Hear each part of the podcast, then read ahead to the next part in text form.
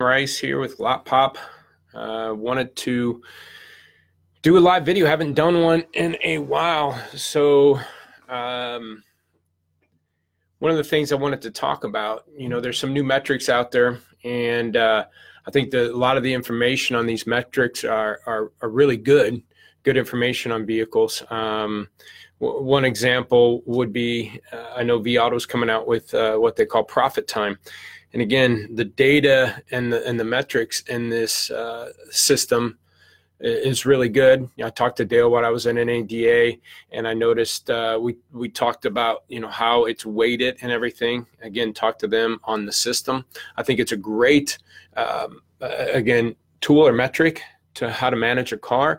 But I do think um, there is some misperception out there that the fact that you don't need an aging policy anymore. And, um, you know, again, I've seen uh, the headlines of the commercials and, and, and, the, and the talks about the, the tool of Profit Time, and the fact that, you know, it might not be, uh, vehicles might not be as time sensitive depending on the, the ripeness of the car. Either, uh, he, you know, with vAuto, I know they refer to like uh, the ripeness of a banana. A green banana is going to last you longer than a brown banana, and um, which is all true. You need to look at your inventory as either something that is uh, ripe and you own good and it's a good mover and it's something that you can hold out on, versus a car maybe like a rental rocket or um, you know, easy to come by vehicle that you own wrong. You want to get off it sooner than later.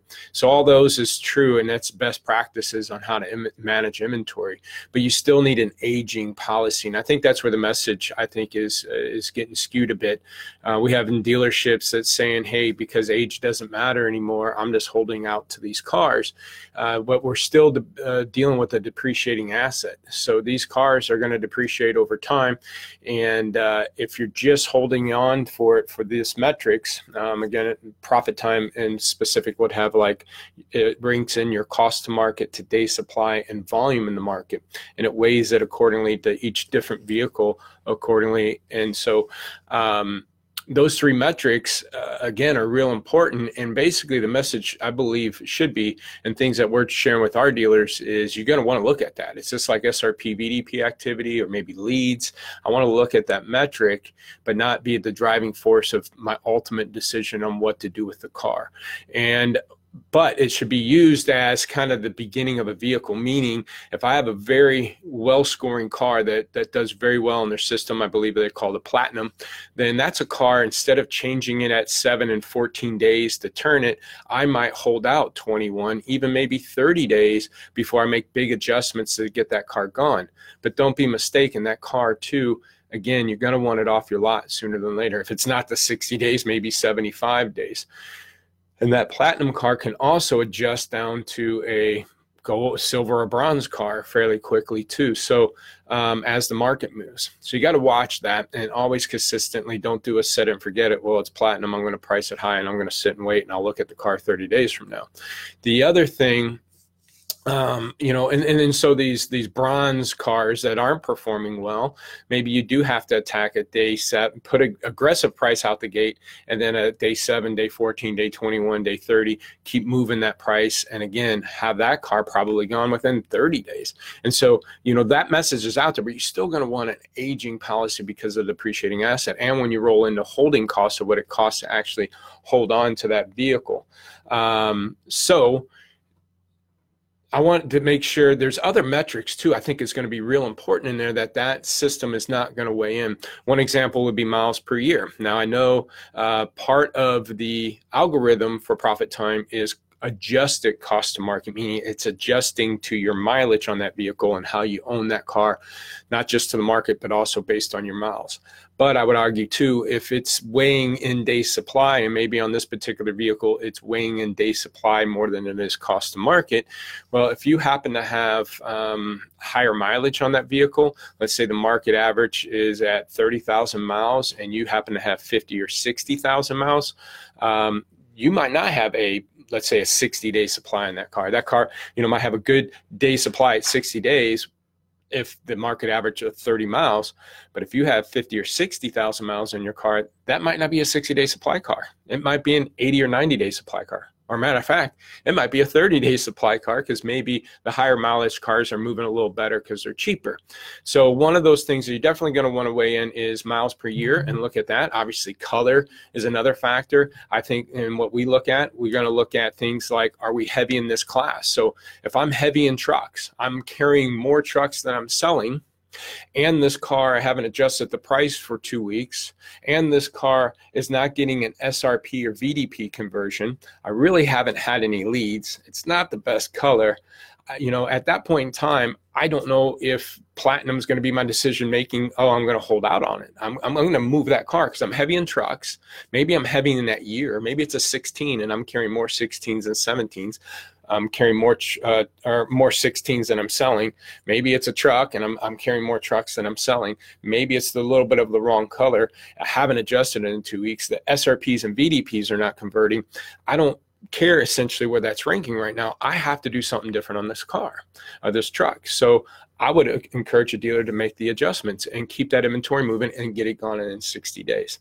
And I only bring this up because I'm seeing dealers, um, some dealers getting soft on, uh, on on how they're adjusting their inventory.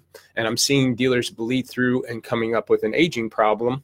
And again, they're kind of sitting on their hands going, well, I'm waiting for the grosses to come in because these are ranking good. So again, it's a very strong metric to look at, like S R P and V D P and lead conversion and day supply. But again, I, I you know, you want to watch it as far as an overall uh, attack on your inventory. Now, I'm saying this naively. I'm going to say that, um, you know, I've only I've been dealing with that that system as far as the profit time with our dealers for about thirty days or so. And obviously, this is something that, you know, these companies have studied for a while now and and have, you know, millions of data points to to back up their things. And so again, I can be wrong, um, but the reason why I'm bringing it up is we're going to have a strong February second half. Hopefully, a lot of guys might be starting off a little slow right now, but hopefully a strong second half in February and a good March is that tax season. Those are the two months that typically bring in the higher shopper, highest shopper counts online. So just naturally, your inventory should be moving well. And then if you're using this profit time as a gauge, you might be going, wow, man, this is really working. But the market's just there. But come April, we The, the shopper counts in most markets are going to drop off about twenty percent or so. It does year after year after year. We've been looking at it for the last five years.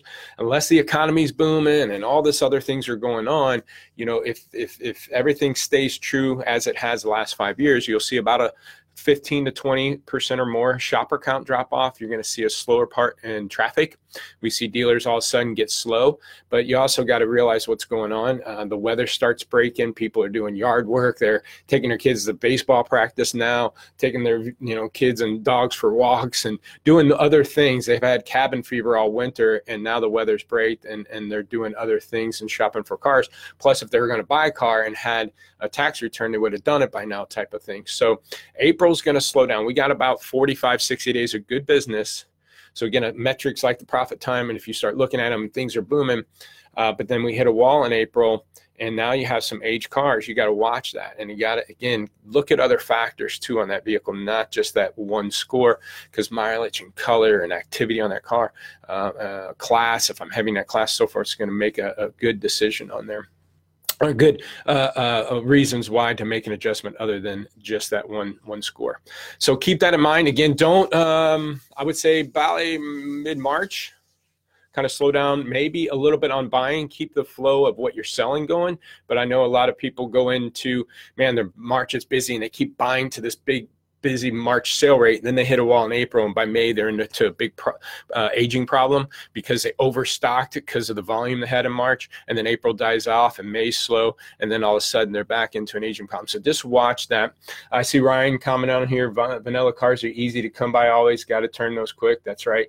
Cars get old for more reasons besides they're not hot on the market. Recon, color, equipment, exactly. So, um, again, Ryan, like Ryan said, react to these cars uh, sooner than later. Um, use that as a metric when you have a fresh car, and then make adjustments as that car's not performing and still have an aging policy to get off of those cars.